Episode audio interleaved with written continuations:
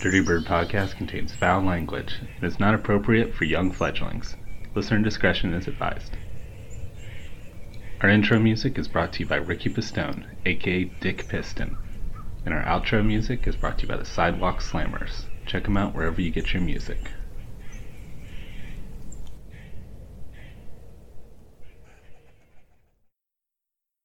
Are you looking for a podcast today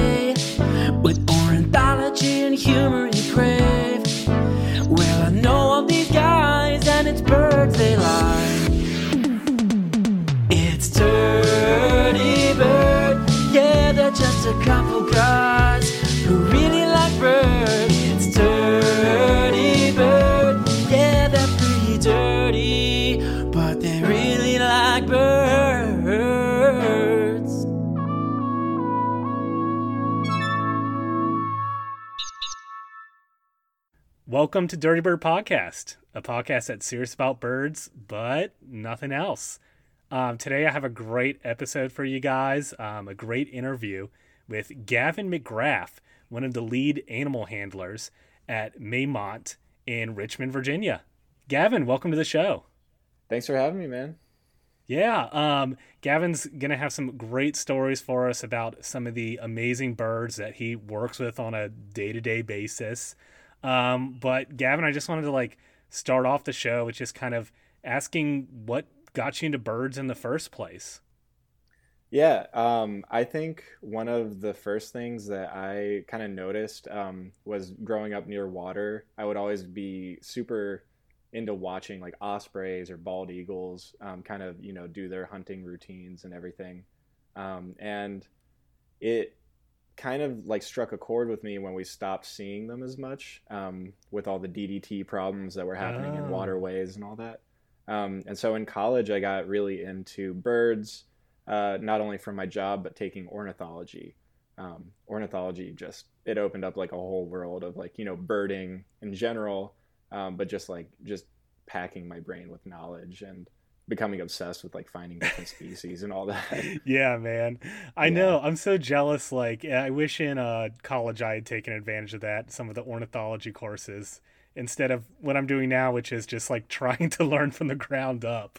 Yeah, yeah. I mean, it was it was. Um, I mean, shout out to uh, my professor at VCU, whose name I'm blanking on. Um, but she she was amazing, and uh, it was just it was such a great course, and it paired with like the lab too. Um, when the lab was just us going out to bird and uh, Yeah. like 6 a.m. field trips through VCU. So it was kind of like right up my alley, like from the uh, beginning. So, would y'all like go in the city in VCU or go outside of it? Uh, it depended on the day. Like one day we walked around Hollywood Cemetery, Uh-huh. um, and then one day we did stuff at Maymont too. Um, but Yeah. other days we would go out to like Reedy Creek, or we went out to uh, VCU Rice Center, uh, and I believe it's somewhere in Williamsburg kind of area, um, or like I don't know, on the way down there. But Yeah. um, all the areas we went to were just it was so diverse, and you could see like, uh, you know, like grassland species at this one place, or we went to uh, uh, the bay one day, so we saw lots of seabirds, and um, and then in Richmond you see like all the typicals, uh, but it was also cool because they started it in winter. It was like a winter beginning lab. And then as spring kind of like sunk in, our, our species count just kept increasing and getting bigger and bigger and more uh, diverse with all the migration that was happening. yeah. Yeah, so for that was sure. really neat. Yeah. That's awesome, dude. Yeah. I, yeah. man, I'd be real interested in just like, cause, uh, you know, uh, I'm recording in Virginia Beach right now, grew up in Yorktown, not too far from Richmond and everything, and have probably birded in some of those same haunts. So I'd be super interested in, in those species and everything. Um, that sounds like a lot of fun. Um, water species definitely were something that got me into birding too. I mean, who doesn't love seeing a great blue heron out stalking some fish? Um, and I mean, bald eagles are are always breathtaking. Um, Yeah. Yeah. For sure. yeah, The um the the herons like my family's always been obsessed with them. So like they and they're so pterodactyl like you know like it's hard not to love them. that call.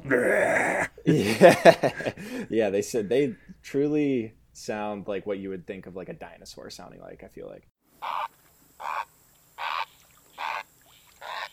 I know, I know. I feel Jurassic Park should go a little bit more accurate and just like have a the T Rex instead of roaring, it just makes a big old blue hair and claw. Ah. yeah. Maybe it would make the movies more of a comedy than a thriller, but hey. yeah, yeah. So much suspense up until that moment. Yeah. Someone should go through and just like dub over all the um you know, dinosaur roars with like actual like bird calls. That's gotta have been done, I feel like, right? Like If it somebody's had- gotta yeah. have taken that time. I'll get on YouTube after. Yeah. We'll share the link. Well, Gavin, um, can you kind of just tell us about, you know, what's your work like, like day to day? What are you doing? Yeah. Um, so first thing in the morning when I get to work, um, I'm kind of like reading uh, records from the day before, uh, prepping diets, checking my emails, all that fun office stuff. Um, but then I guess the diet prep isn't that normal. But um, at that point, I just kind of like load up a vehicle um, and go out into the park. Uh, I feed out mostly our ungulates kind of early in the day. Um, so the elk and deer and bison and uh, well, bison or bovine. But um, I feed out most of our animals kind of like in order going down into the park. Uh, so if you've ever been there, um, the raptors are kind of like one of the last things that you get to before the bears. Um, so I'm just working my way down, feeding, cleaning, medicating, um, training, you know, doing all operant conditioning training. And then um, I go down to the birds of prey. On Mondays, uh, I weigh all of our birds of prey um, with like positive reinforcement training. And then um, I clean all the enclosures as well. So that's all done right before lunch. Uh, and that's with like all the animals outside of the farm and nature center. Cool. That's nice Yeah. to, to end with the birds of prey. And, and what uh what birds of prey are you um uh to help and take care of? So I work with um, two bald eagles, two red-tailed hawks, a barn owl, uh, two barred owls, one great horned owl, a black vulture, um, a red-shoulder hawk, broad-wing hawk, and um, depending on like you know the the day or time, I'm working with chickens and ducks too. Yeah. Yeah. a little bit less fearsome. Yeah, exactly. They they can still get you though. That's but yeah. true. That's true. Sometimes Yeah. chickens are, are a little evil. Um, Yeah. am- amongst those birds of prey, do you have a favorite, or are they like your children? Like you, you love them all equally? You know, it's more. It's funny because everyone asks me that. I I have a really soft spot for um, our Broadwing hawk kettle. Um, she's just so tiny and and really charismatic. Um, she's come a long way with like her health. Um, so like all the birds of prey are post rehab animals, Mm. and they deemed they were deemed unreleasable. So the characteristics can sometimes be a little flighty because it's not like this bird was born in a human care setting Yeah. um, and like used to people. Sometimes they're really not understanding that we're trying to help them still. Mhm. So once those birds come to us, um, seeing how they progress over the years is really cool. And kettle is one of those birds that we've kept figuring out problems and and establishing new protocol or anything like that to help her out, um, including like surgeries and things like that. Wow. Um, so she's just she's really special to me. Yeah. Um, but for the most part, like they're all so different and so interesting. Um, I can't really, I can never really like give like a favorite animal um, when it comes to birds of prey uh, in the collection that Maymont has. Um, but I guess it depends on like the day for them too, because one of them, our great horned owl Xena, does not really care for me at all. Um, he doesn't like your face. Dude, yeah, it's it's pretty impressive. It was like day one, she decided she did not like me, and she's kept it up pretty well. She's starting to get a little bit more used to me, which again, like Kettle, it's it's a uphill battle when it, it's happening, but once it it starts to kind of like work your way, it feels so nice. Yeah, I'm sure it's a really rewarding experience, you know, seeing the progression and and uh you know them get healthier and and obviously you being so involved in their care. What um what kind of state like what is your first memory of Kettle when when you first saw her? What was what kind of condition was she in? So, um, a lot of the animals that we get are already rehabbed. So they've already gone gone through the process of being in the rehabilitation. Mhm. Um, and then the cen- the rehab center can either decide I want we we deem this animal to be able to go right back into the wild. They're fine. They just had a, a broken beak, and we we put it back together. Hmm. Um, or you have the the opposite, which is they are so far gone to a degree um, that they just are not fit to be able to take care of themselves. So whether it's an eye injury, which a lot of our birds have, Mhm. or a broken wing, um, anything like that. So Kettle didn't come to us in like rough condition, but um, seeing how her training has progressed and seeing how um, charismatic she has just grown over the years is really it's really fun to watch. That's awesome, man. Yeah. Um, when you were talking about, you know, putting together the diets for, uh, you know, all the animals you're going to go feed in the morning, uh, what does the diets for the birds of prey look like? it's um you know i always laugh at this because it's uh really different between each species um and each individual of those species Oh, really? if we have two birds of the same species they don't eat the same thing um it, and i don't know why it's like that um but uh so we we weigh our birds every single week um, based on those weights, then we'll adjust diets. Uh, we'll make them higher if they need to go higher. We'll make them lower if they need to go lower. We'll add supplements, things like that. Um, so for our red tail hawks, it's uh, what we call BOP, which is a bird of prey diet. So it's just like basically whole ground animal, like not a lot of bones in there, but there's you you'll find tendons and, Yeah. and all that goodness. Um, so they get like some some what we call like meatballs uh, and then mice or chicks and then it doesn't vary too much go into all the other animals. Um, they get chicks mice uh, the eagles will eat smelt and chicken thighs. Oh, um, and bop and stuff like that. And then some meat bop. uh, yeah yeah it's a bop right? Um, but then the owls uh, they have different tastes as well. Like one will only eat mice one will eat bop and mice. Um, but it also we consider our diet um, changes and and composition based off of what kind of training we're doing with the animals. So sometimes um, certain diets that we could use get like a little uh, i'll say like sloppy like if you if you're trying to use small pieces for small reinforcements it just Mhm. becomes too much of a mess so a lot of the time we'll kind of um, lean one way or the other if if they're doing uh, training Okay. Um, and the training is that to like you're trying to train them to help like facilitate, you know, their their long term care and everything in a you know kind of human controlled environment.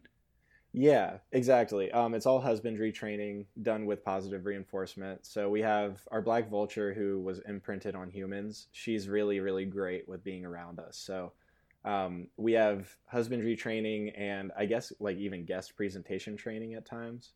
The husbandry training, she can go into a crate willingly, she can go into a net willingly, um, and she can get onto a scale willingly, which is all amazing. It's it's really helpful um, in decreasing not only her stress during those situations but ours as well Yeah. um, because i'm sure as you know like vultures will just vomit all over the place if you need to catch them and it's, or it's really yeah, or poop. Yeah, it's like Yeah, Yeah. um, and she actually she caught me on the chin not that long ago during like a vet catch up and and i was like oh, man, you know you're really adapted to rip you know skin off of off of bone and and all that stuff so um, it it was just impressive to to be on the receiving end of something like that. But yeah, you're part of the um, bop diet now, man. exactly, yeah, she digested me. But um, Did you factor nice. that into her uh, her calories Yeah, for the yeah, week? I, I decreased her about a gram the next day. But um, so for her, those things are really important to reduce that stress and trying to you know like decrease the stress is like part of our whole job. Um, but she can. We also have the option for her to use like this little tiny easel and a paintbrush and it's a way to show like how manipulative her beak is that she can peck this this brush and make it paint on this little tiny canvas like a two by two canvas oh, And, that's so um, cool. it's really neat um, it's a behavior that i don't get to do much with her but it's Yeah. really uh, it's a nice uh, visual way of seeing it with that's not gory or anything Yeah. like that too. Yeah. Wow. No, that's awesome. Um, I mean, I, you always hear about like uh, um, dolphins painting and stuff like that, but um, man, that's that's awesome with uh, her doing her little. Uh, what do y'all do with those little uh, paintings? You know, I, I when we do tours, um, or when we were doing tours, uh, we would kind of give them to somebody in that group. But our um, animal training manager, who has recently kind of gone on to another facility, um, she had this giant collection of all these animal paintings throughout the years. Because to them, it's actually like really fun. A lot of the time, they get, um, or as, I mean, what we can assume is fun to them but they get rewarded every single time they're doing it. They're able to have all these new like textures that they're feeling and and all that. So um, even our like you know our I know we're this is not dirty bears, but our bears uh, paint like you know these big old canvases and everything. Um, so sometimes we'll even sell them. Like last winter, we sold a bunch of them. Um, that just that money just went right back into animal care. Mm-hmm. But um, yeah, for the most part, we just keep them on our desk and just stare at them. that's awesome. Um, yeah. Well, cool. Um, is there any part of the job that like I don't know people wouldn't really I don't know expect or that surprised you when you know you first got the d- job description and everything, and then you started and kind of I, I don't know you were surprised by it. Um, I would say the one of the most surprising things is like how little the public actually knows about animals a lot of the time. Um, so like getting to educate people is usually like very rewarding because people, you know, stuff that seems so routine and, and normalized to me just from years of working at, at in this field Mm-hmm. um, a normal guest just has like maybe no idea that a bobcat is named a bobcat because of its bobtail, you know, like something silly like that. Mm-hmm. Um, so that's really surprising to me. But then even, um, you know, like some people are always surprised, like when I say, you know, we have to work on Christmas or uh, Fourth of July, you know, all these holidays. We're we're a seven days a week facility, no matter what Yeah. um, because the animals aren't they don't know what that means so you know they need their breakfast and they need their medication and everything like that so that was kind of like a, a shock i guess going into it because i was um, i was pretty young when i started at maymont so it, Yeah. it was kind of my first like real job That's awesome, and um, you've still been going with it and everything. I mean, obviously you you find it pretty fulfilling, and it. I mean, it sounds like hard work, but also a lot of fun. Um, Yeah. yeah. Getting to know all those different personalities of all the animals sounds really cool. Yeah, yeah, and it, it's like you know, no matter what, I I would love being in the zoo field for longer. Um, but I think something about Maymont is really special to so many people. Um, getting to walk through, you know, like these historic gardens and historic estate, and then see all this really cool Virginia native wildlife. Um, it's very, uh, like I guess for lack of a better term, like it's a ego fluffing sometimes like when when you get to tell people you work at Maymont because I'm very proud of it you know it's it's such a big institution within uh, Maymont or within sorry Richmond Yeah. um so it's uh yeah I've I've been just kind of working my way up and I can't imagine really being anywhere else for right now Great.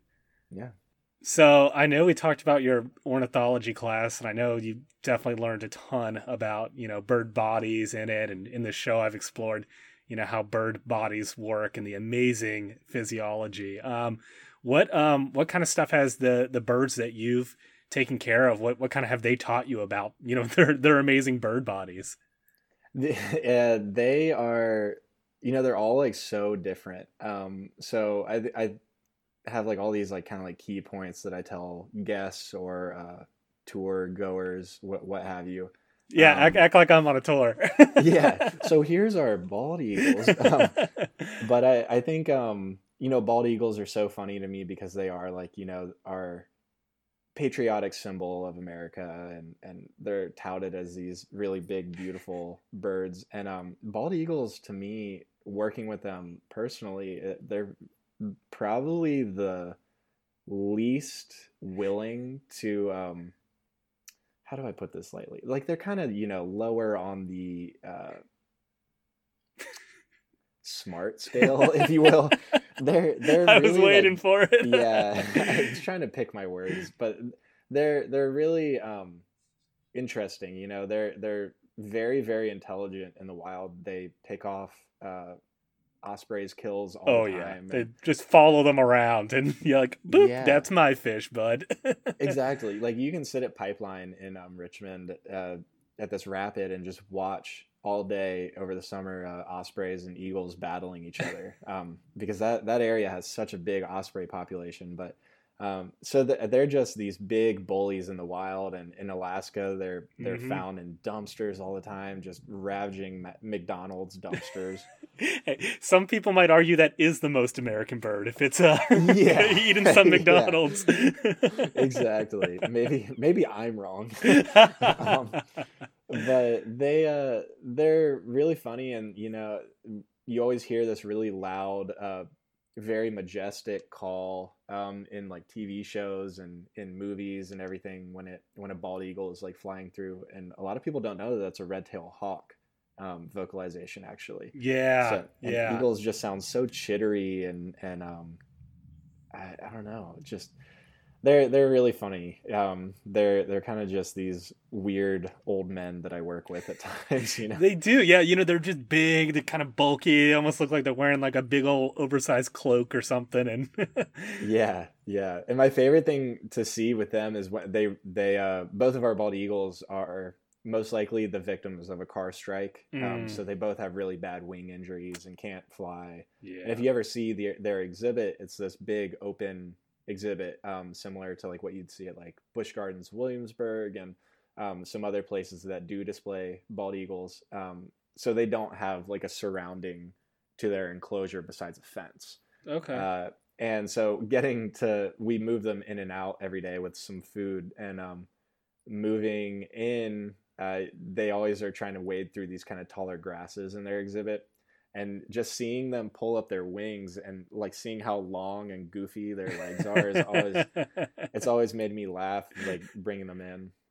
Um but yeah and then uh i mean speaking of red-tailed hawks um they're i just i love seeing them like fly around uh in town and they're just such a nice like widespread uh, Mhm. very charismatic bird that i mean if you bird in north america you'll see one almost every time i feel oh like. yeah, um, but they uh you know we have wild ones on grounds that we see all the time and they're just such proficient hunters and i can't ever i can't ever get over how just well adapted and proficient hawks are in in how they hunt. Um and a, a weird thing that i've learned while working with hawks is that they actually pellet just like owls do too. Um so i remember like growing up in in school you would get like the owl pellet which Yeah. is just like regurgitated um basically fur and bones Mhm. you know and uh hawks will do a very similar thing and it's it, i remember the first time i saw them do that and i was kind of like what are you doing like really concerned and then i had to go ask like one of my supervisors at the time and just be like what what uh comes out of hawks mouths? Is it a pellet? You know what did i just witness? Worried it's like sick or something. yeah yeah because it's it looks different for sure. It's got like it's more like of the stomach contents of the animal rather than like the bones and fur but there is bones and fur Um, Yeah. so it, it looks like seedy it's kind of strange. But um that's actually a really great way that birds of prey uh like dispense um uh they help pollinate almost uh by eating you know a mouse that ate these Oh. flower seeds over in like a different field Mhm. a, a hawk when it regurgitates that or an owl too it can sometimes you know help pollinate that that seed or or whatever germinate that seed in a new area I never thought of that. Wow. yeah it's kind of weird but um and I, I don't i don't think it's like this really big contribution to germination and pollination but uh Yeah, but- seed, seed dispersal Yeah, I mean, But it's l- little things add up, you know, and For sure. a big hawk can go a, a long ways too, much much farther than that little mouse would have gone. exactly yeah yeah um and i mean like all the differences between the hawks that we have because we have uh, red tail, red shoulder, and then broad-winged hawk. So the cold adaptation of uh, cold weather adaptation of the red shoulder and the red tail is so much different than our broad-winged hawk because broad-winged hawks migrate. Um, so typically in the wintertime, Kettle or my special little girl, she would go down to uh, she would fly with a huge flock of broad-winged hawks down into uh, the Gulf of Texas area, and then um, convene with more, and then fly further south. So one of my biggest challenges with her is trying to change diets up um, according to season because she wants to just pack on fat right now um, and get ready to go. yeah, yeah. She's like, I gotta fly thousands of miles. Come on. exactly. Yeah, she's like, give me another mouse right now. um, but in the end of the day, um, that's like one of the biggest challenges is just those physiological differences between even, uh, you know, species of the same genus. Uh, Yeah. it's it's quite the challenge. She surprises me with how fast she can put on weight for such a little bird. You know yeah. um because broadwing hawks are pretty tiny um although like i i just learned this the other day that they're one of the most if not the most populated raptors in north america Oh, really? yeah and i had no idea in virginia they just kind of passed through for a period of time Oh. um, so it's it was kind of shocking to hear but Yeah, because I see like southeast Coopers and red Mhm. tailed and red shoulders. You see them all the time. I feel like you know, yeah, broadwings. I'm like never really seeing. Um, Yeah. Hmm. I think somebody said they saw a pair of them in Virginia or like in, in Maymont. This is an old coworker not Mhm. too long ago, but then in my mind, like they can have such different colors. Even like the red tails that I see that are wild on the grounds compared to our red tails, they're so different sometimes. Yeah. Um, Yeah. Just in their coloration. So it's hard to tell like on a first glance, but I mean, Yeah. they're around. Yeah. I mean, I feel like I see a, a hawk circling or something. I'm like, oh, yeah, red tail. You know, Yeah, yeah, exactly. We have ones like the wild ones at Maymont are so white underneath. They're almost like Mm. leucistic in a way. Mm. Um, but I, you know, that's just me speculating. yeah. a, a hopeful bird nerd. Yeah, I haven't done an episode on them yet, so I can't uh, help contribute. yeah, yeah. Um, Um, does Kettle ever? Do you think like when the winter rolls around, she's like pissed that she's not, you know, on the Gulf Coast hanging out? yeah. I, I'm sure she is. Um, we try to help her out by we actually, if you were to walk through um, our raptor exhibits in the dead of winter, if it's really cold out, Mhm. you'll notice that our black vulture and our uh, broadwing hawk kettle are both off exhibit for periods of time. Mm. Um, and it's because due to permitting guidelines and their own personal uh, thresholds that they exhibit, um, we will create them and bring them to separate exhibits uh, behind the scenes hmm that have nice heaters and um, wind blocks around them. So we try to give them a nice like kind of 50 degree day every day. Um, and we'll like you know if it's warmer we'll we'll put them back back out on exhibit. But uh, the goal is to try to make her hope that she uh, or you know make her think that she is in Gulfport uh, or or some Mexican city uh, Yeah. down in I think they go all the way down to Brazil a lot of the time so um, Mm. maybe down in the Rio Maybe, yeah. Yeah. Bring her a margarita sometime. yeah exactly a bop margarita. yeah oh god it made my stomach turn immediately um, yeah, and that that uh, black vulture. I did do an episode on on vultures, and yeah, I remember the black black vultures. You know, they like the more warm climate and stuff uh, versus the the turkeys. They got that uh bare head. You know, they need a if it's gonna be cold, they need like a a nice winter hat or something keep them warm. yeah yeah I don't know I don't know how far black vultures go up my family lives in Maine and I feel like I've seen them up there yeah, yeah. but um i know they they do i think they crept up from like southern north america even like their range expanded further north uh over the years Yeah, yeah. I mean, as the climate warms and everything. But, Oh, yeah, for sure. but yeah, check out my episode on on vultures. Um, i'll have to go back yeah um, and uh, um, so I'm also very curious about working up close with the owls too, because you know definitely in the wild, they're birds you never really see up close. So, um, you know, what kind of stuff have you, you know, noticed about them that really, I mean, the average birder is is never going to really be able to see? I that's a great question. Um, you know, one of the the things that I think I've learned working with them is they don't call or vocalize much um, when you are working with them. So when they do, and obviously I'm hearing it more frequently than like the general public. Right. When they do, it's become so easy to identify what I'm hearing in the wild.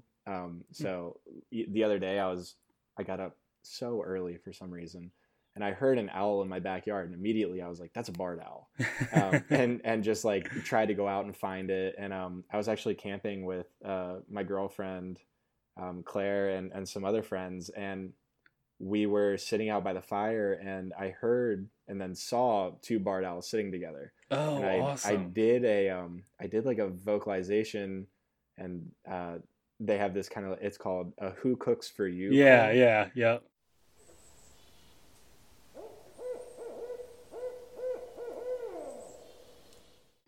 and so I, I did that and then i called one in closer to me and um, it was like it was sitting on this branch like not very far away and it was it was so surreal so like maybe those are like the things that i appreciate the most about them but um, the the one thing that i've learned with uh, great horned owls especially is that they are so strong and um, their foot strength is the highest of any bird like in north america Oh, no way. um, and they yeah they kill their prey typically from not only their weight when they land on it um, but then it's their foot strength will just crush the thing too Holy cow. so when we do um, we do what we we call quarterly vet catch-ups with our raptors Yeah. where we we get their weights the day before we then um, catch them whether it's in a crate or net or um, call them onto a glove anything like that we then um, check out their keel score so we we kind of like check how f- how much fat they're storing on their their keel and their chest oh, um, there's- yeah, yeah. they get a score like one through um, one through nine. So you know, one is super low, no fat, really skinny. Nine is way too fat, probably shouldn't even be able to fly. Um, Big old chubby bird. yeah, fat ass bird. but, um, then uh, we um, we also like trim their beaks and talons um, because they can't do it as easily as they would be able to naturally. right. Um, so when we do that with our great horned owl, we I try to switch gloves because she can get through leather, Oh. pierce your hand. Like she's made me bleed through a glove before. and it's uh it's not a equipment malfunction. It's just that Yeah. she is so strong. And right before they get um, trimmed, her her nails are just so sharp. oh my god. It's, yeah. it's gnarly. Yeah, she gets like this crazy death grip on your hands. You're yeah. like, I don't know if I'm gonna get out of this. and, and she's the one that doesn't like you, right? Yeah, yeah. So and it's funny because you know um, other people have to do the training with her, and we we kind of like try to do if there's a, a quote unquote bad thing that's going to happen. So an injection for an animal that isn't Yeah. getting injections regularly, or uh, for the raptors catching them up. If that's going to happen, we try to have the person that they don't work with primarily um, catch them up, so that it's not this like Oh. you know like they Yeah. don't they don't lose interest in that person But, yeah. um, get get a stranger to be the bad guy. Yeah. yeah exactly yeah for um xena the great horned owl she uh she just won't work with me so her people that do train her are the ones that have to catch her up um which is very willingly on her part yeah. but then i'm just standing in the background like watching and she has this dead eye lock on me the entire time like, she, let me so- at him. yeah she's like somehow i know this guy did this to me i'm gonna kill him It's it." your fault. Yeah. it's pretty it's pretty miraculous like i'll i'll go there in you know plain clothes and um they uh she'll she'll recognize me right off the bat like and i swear to god it's from my footsteps too um I'm sure. I mean, they have great hearing, so yeah. yeah yeah um and i i think that that's another really cool uh thing that i've learned about them is that with our barred owls we actually have um artemis our fully flighted barred owl trained to um, fly from position to position within her exhibit based off of these little like sound remotes we have. Oh, So we have like uh, one through five sound remotes, and we can place them in different spots in exhibit and trigger them independently. So she'll have to fly from like one, which is like in the corner of her exhibit, over to number two, which is then kind of like up in this tree, and then down to three. And you know what I'm saying? So like we can, she triangulates it and will fly to those sounds based off of where they are. wow. Um, That's is- awesome. Yeah, it's pretty impressive. Um, and like with the asymmetrical hearing and everything. Yeah. I know that's something that, you know, through uh, I did an episode on barred owls and that was like I don't know, like the top fact that I learned about, you know, just owls in general. Everyone I feel like you're taught in school or just, you know, on, you know, National Geographic that oh, they have this amazing night vision and that's how they see at night eh, and, and get their prey and stuff.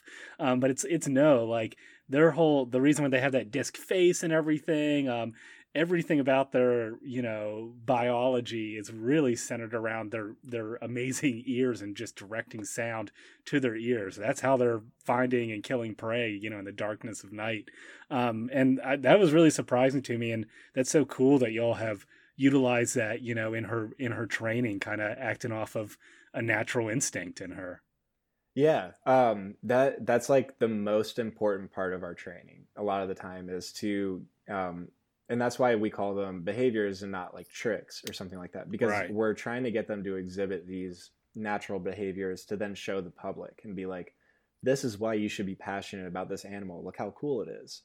Um, and so, yeah, like being able to utilize those those amazing behaviors and different physiology adaptations that they have is just, it's a the coolest way to educate people, in my opinion. Yeah. Um, and what I love about, you know, educating yourself about, you know, birds, but, you know, any animal is like through, you know, appreciating them, uh, you develop respect for them and everything, and also leading into their, you know, conservation and stuff. Um, have, have you through working with these animals, like, I don't know, found yourself more involved in like animal conservation stuff, or have you had any teaching experiences that then like people were more interested in, um, in animal conservation?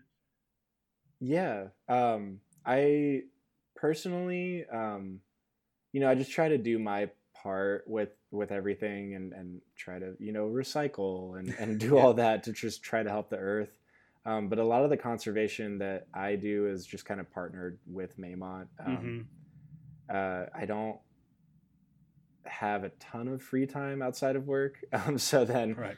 uh, but there are like all these chapters for different like zookeeping organizations and this and that that help out with um, conservation funds for like you know saving rhinos or this or that. So like I'll try to if my friends are involved in that, I'll try to like send them money um, if I can or this or that. But um, and I I mean I haven't done too much with like any other raptor conservation Yeah, that I can yeah. think of.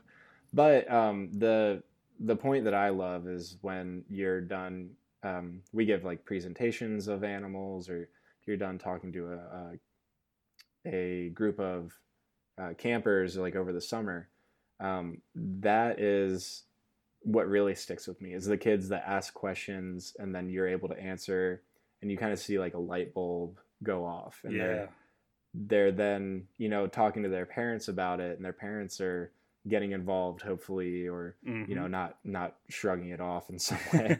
Um, but yeah i i think um, that really means the most to me. Like the educational aspect of the job is so fun and rewarding to me. And my like i mentioned her earlier my girlfriend claire she's a teacher so we we kind of share that passion. And um, you know it's it's nice to kind of like have that uh, mindset like within the relationship because then um, it's just like easier to kind of like push it into your daily life at work um, i feel like too Certainly. Um, and speaking of kids, shout out to Mohi, um, my friend's kid who uh, was excited to hear that I'm doing this interview actually and, and wanted Oh, to listen. really? So yeah. Nice, Yeah. yeah. So shout out to you, Mohi. Um, uh, I hope you learned something. yeah sorry i said fat ass earlier and now I said it twice. Come on. no, Oh, you're man. fine. um, uh, also, I want to hear some of the more like humorous stories too. You you know you talked earlier about uh, uh, that black vulture taking a little a little snip out of your um, chin. What are some other like kind of I don't know snafus or just I don't know times you laughed out loud, um, you know, doing your job um, with birds, and then you know also just in general. Oh man, on the day to day, I crack up. You know, at least once at one of the animals. Um, for the birds, it's always like a goofy face or like one of my one of my favorite things is when um, our male barred owl is done eating. He just kind of looks at me with the dumbest, sleepiest face, and I just I love it so much. And every day, I just I have to take a moment to just like appreciate that. Um, and I don't know. It comes down to like one of the if a bird you know eats their diet really goofy and they're eating their mouse tail um Slurping it like down. a noodle.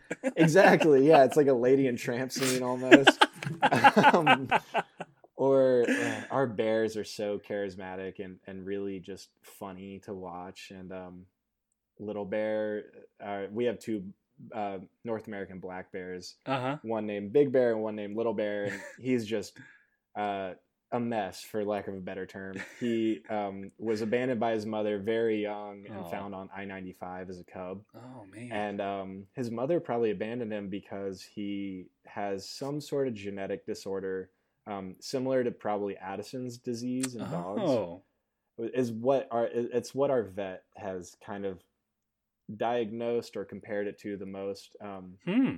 but there's really no like case studies done on that in in black bears so he might be like the you know one of the first ones kind of like understood to have this and without the care we give him he would have definitely you know passed Yeah. long ago Yeah. um so he is just this kind of short square shaped bear um he puts on a lot of weight because he has all these hormonal issues Yeah. Um, yeah. He probably gets steroids daily, I assume, for the It's, uh, and every other day right now yeah, yeah. so um, he just packs on the pounds. He's, Yeah, he's just Arnold Schwarzenegger turned into a little bear. Um, but he's he's so gross. Get to the honey. Yeah, that's so good. oh man, um, Big Bear is like so neat and clean, and he is just a very. Uh, he reminds me of like me if I was a bear. Yeah. Besides being neat and clean, but he's very orderly. Like he he needs like his structure and all. This Yeah. um, and then Little Bear is just this like wildflower kid, you know, and just kind of he just does, lives life at his own pace. And I, I'd say he's probably one of the, the biggest highlights of the day. Oh my god, yeah. Um, for our male elk, like he he got a flake of hay the other day, and he decided to wear it on his antlers for the day.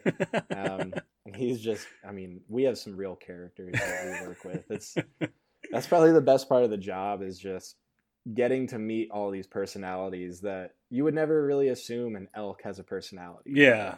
Um, I mean, they're so funny. It, it's just, it's constant comedy with the animals. Well, that's so cool. It sounds like they're getting stimulated a lot. I mean, those two bears sound like, you know, like a an odd couple sitcom or something. Yeah, exactly. Like, uh, yeah, it's uh, they're such polar opposites, but they're the same exact age, and and they they get along pretty well. Um, but you know, they get into their arguments just like any good couple, and it's usually about who gets to sit in the sun spot or who gets to go into the pond in that area. Um, but yeah, they're they're so stimulated. I mean, most of our animals have exceptionally large exhibits for the Mhm. species requirements um, that we get from USDA and the guidelines we follow from other zoo um, institutions. right. Uh, like our black bears have the, I believe it's still the largest North American black bear exhibit in North America. that's um, awesome. Yeah, and I mean, it's amazing for them, and I mean, I can attest to how big it is because we have to weed whack that godforsaken exhibit every summer multiple times, and I mow it all the time. But I mean, it, it's awesome to get them to see, or to get to see them like on this big quarry wall and in this giant pond and everything, and it's all just part of this weird old estate that we we uh, get to work in every day. Wow. Yeah, that's great. Um you you touched on earlier in episode too when you were talking about preparing the diet with like you know if you need medicines or anything. And then i was just thinking about it with little bear and his and his poor addison's disease. Um but um what uh the birds of prey you help take care of what what kind of issues do they run across as far as like illnesses or you know um uh, parasites or diseases you know that um obviously a lot of this stuff would happen in the wild too but um you know they they come across it too in um in a, a zoo setting Yeah. Um, so I'll start with parasites. We run fecal exams on all of our animals. So a fecal float exam, and we run it through a slide. We have a certain threshold of gut bacteria, or or um, I mean, for for goats especially, goats are never not going to have yeah parasites. yes yes so we have a certain like threshold that they can be in but with um, our other birds and or our other animals and then the birds um, we will run those if we really need to but there's typically not a, a big reason to unless we're seeing a problem. Right. Um, but then because they are all post rehab in some way um, they are a old and b um, still dealing with these long lasting injuries. Right. So some of them um, because uh, they you know get really sore they get um, joint supplements okay. or uh, metacam meloxicam that kind of hmm thing. Yep. Um, like and an then we- NSAID, yeah. Exactly. And then we use um, gabapentin for um, pain and then uh, just kind of cognitive problems. A lot of the times in these Yeah. car car strikes they really they break their wings but they also hit their head. Hmm um, and if they don't rupture an eye, which is really lucky in a car strike, they typically have some sort of long-lasting head trauma of Yeah. some sort. Um, so the gabapentin really just helps kind of keep them on their daily basis of of cool, calm, and collected, and doing their thing. right Um, but obviously, like it's all consulted with a vet beforehand. Uh, we have a contracted vet. Uh, shout out Dr. Lucy. And yeah, Dr. um, Lucy yeah and she uh, she works she's amazing and works with us um, as often as she can at least twice a month um, and we'll change diet amounts or or medication amounts if we need to and um, we're just kind of trying to figure it all out um, but they're all pretty old too which doesn't help anything yeah So, yeah you know um, but specifically right now we're battling avian influenza that's Oh. main problem man um, so we we've taken all of our precautions that we can um, for the most part. Uh, we unfortunately don't have anywhere in our facility to put birds of prey for a long period of time Mhm. that isn't outdoors. hmm Um, and they need that vitamin D. They need warmth. They need sunshine. Um, right And so we we've been you know trying to change our clothes as much as possible while we're working.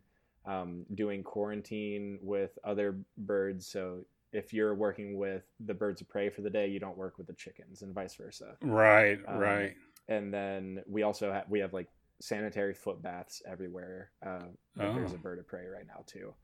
So it's Wow. um, it's we're taking it seriously. We're hoping it's kind of on the on the downhill, but um, it's been a battle for every zoo institution that there is right now. Just it's been rough. and this is usually coming from wild birds too. Um and Yeah, yeah, clean your feeders people. It helps yeah, exactly. not transmit so many diseases. Um, yeah.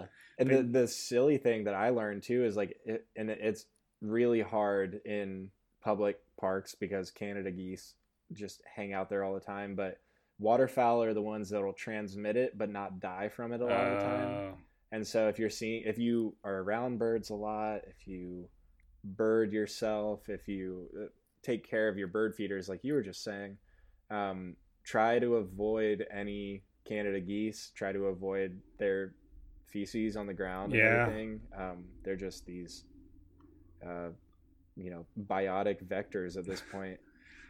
Wow. Yeah i didn't even think of that. Man um, plus in addition to them blocking traffic in my neighborhood they feel it, it's like they're a street gang.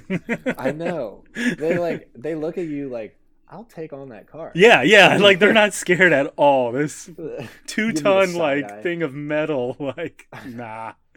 I know. I'll drive through the park and you know I see the same damn geese every damn day, and uh, I'll I'll be like, I'm gonna hit you, you know, like kind of facetiously, but Yeah. I give them their time to leave. But I mean, they you'd think they'd get the memo by now, but they'll Mhm. just stand in the middle of the road.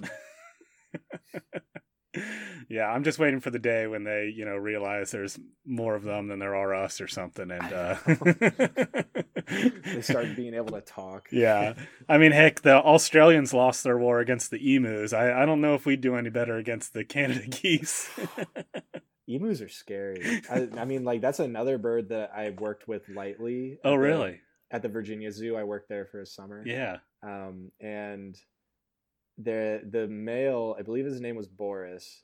Um, he was so sweet and and kind, and he's a lot smaller. Like going back to physiology, sexual dimorphism in birds is typically favoring females being a lot larger. Yep. And um, so Boris was tiny and, and really sweet, and I forget this this female emu's name, and I don't know how I'm forgetting her name, but she was evil and she would try um, to they had yard attendants where you can walk through the um, exhibit with kangaroos wallabies and emus they had yard attendants that would kind of like try to usher the emus away from guests and everything Oh my god. um, but when camps came through the emus would feel like they wanted to challenge little kids because they're they're like oh you're so much smaller than me let me Oh pick on you no. So I have to stand there with my arm way above my head. I'm 6'2", and this emu is looking dead into my eyes. Yeah. I've got my arm way above my head, trying to show them that I'm way bigger than it. And I'm like, Yeah. it's okay, kids. We're gonna be fine. You know? Back away slowly. scared. Don't look it in the eyes. Yeah, no sudden movements. Anyone? Uh, so that was always so funny to me. I forget that I worked with, with, and I did not do much of the husbandry, but I I worked around them at times. They were just they're wild birds. Yeah. Oh my gosh, that's crazy, man. Um, well, I mean, I feel like we could talk about stuff forever. Shoot the bird shit. Um, Yeah. but um, I don't know any uh anything else you want to say? Any closing remarks or anything? I mean, certainly visit Maymont. Um, I mean, uh, everybody, I encourage it. It sounds like they're doing some great work there, and um, and Gavin's working hard to to help keep the birds healthy. Yeah, yeah. I, I'm there. I'm there too much, but um, yeah, definitely stop by Maymont. Um, and you know, it's a free public park. There's suggested donation, but you know, it's a great place to to go with your family or first date, or you know, just even go for a run. Um, so definitely stop by, see the animals. Um, donate if you feel so inclined or are able to, but um, I just want to say thank you for having me on. It's been Of course. and um, yeah, check out raptors and birds of prey, especially ospreys. yep. yeah, if you go to Maymont, drop them some dollars. Those those bop balls don't pay for themselves. I know these damn bop balls get more expensive day by day. Yeah, thank you so much, Gavin. This has been a, a blast. Um, you know, maybe in the future we can circle back and, and talk again about any, you know, new experiences you have and stuff. Um, Yeah, of course.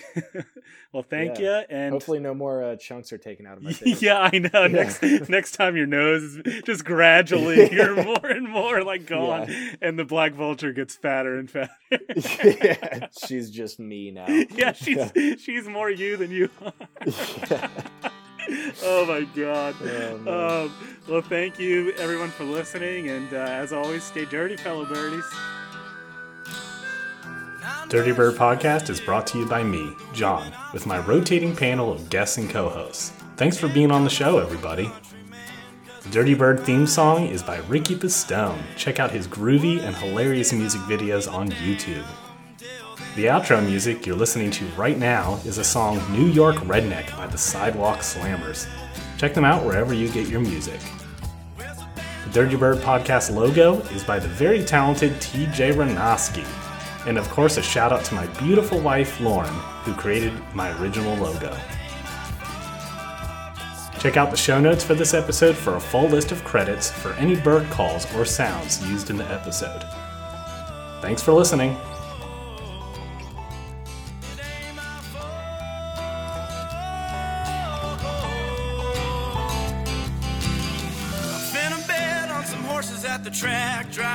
Driving to Brooklyn, ain't never coming back. Tim's on the ground in the concrete jungle. I might get into a little rumble.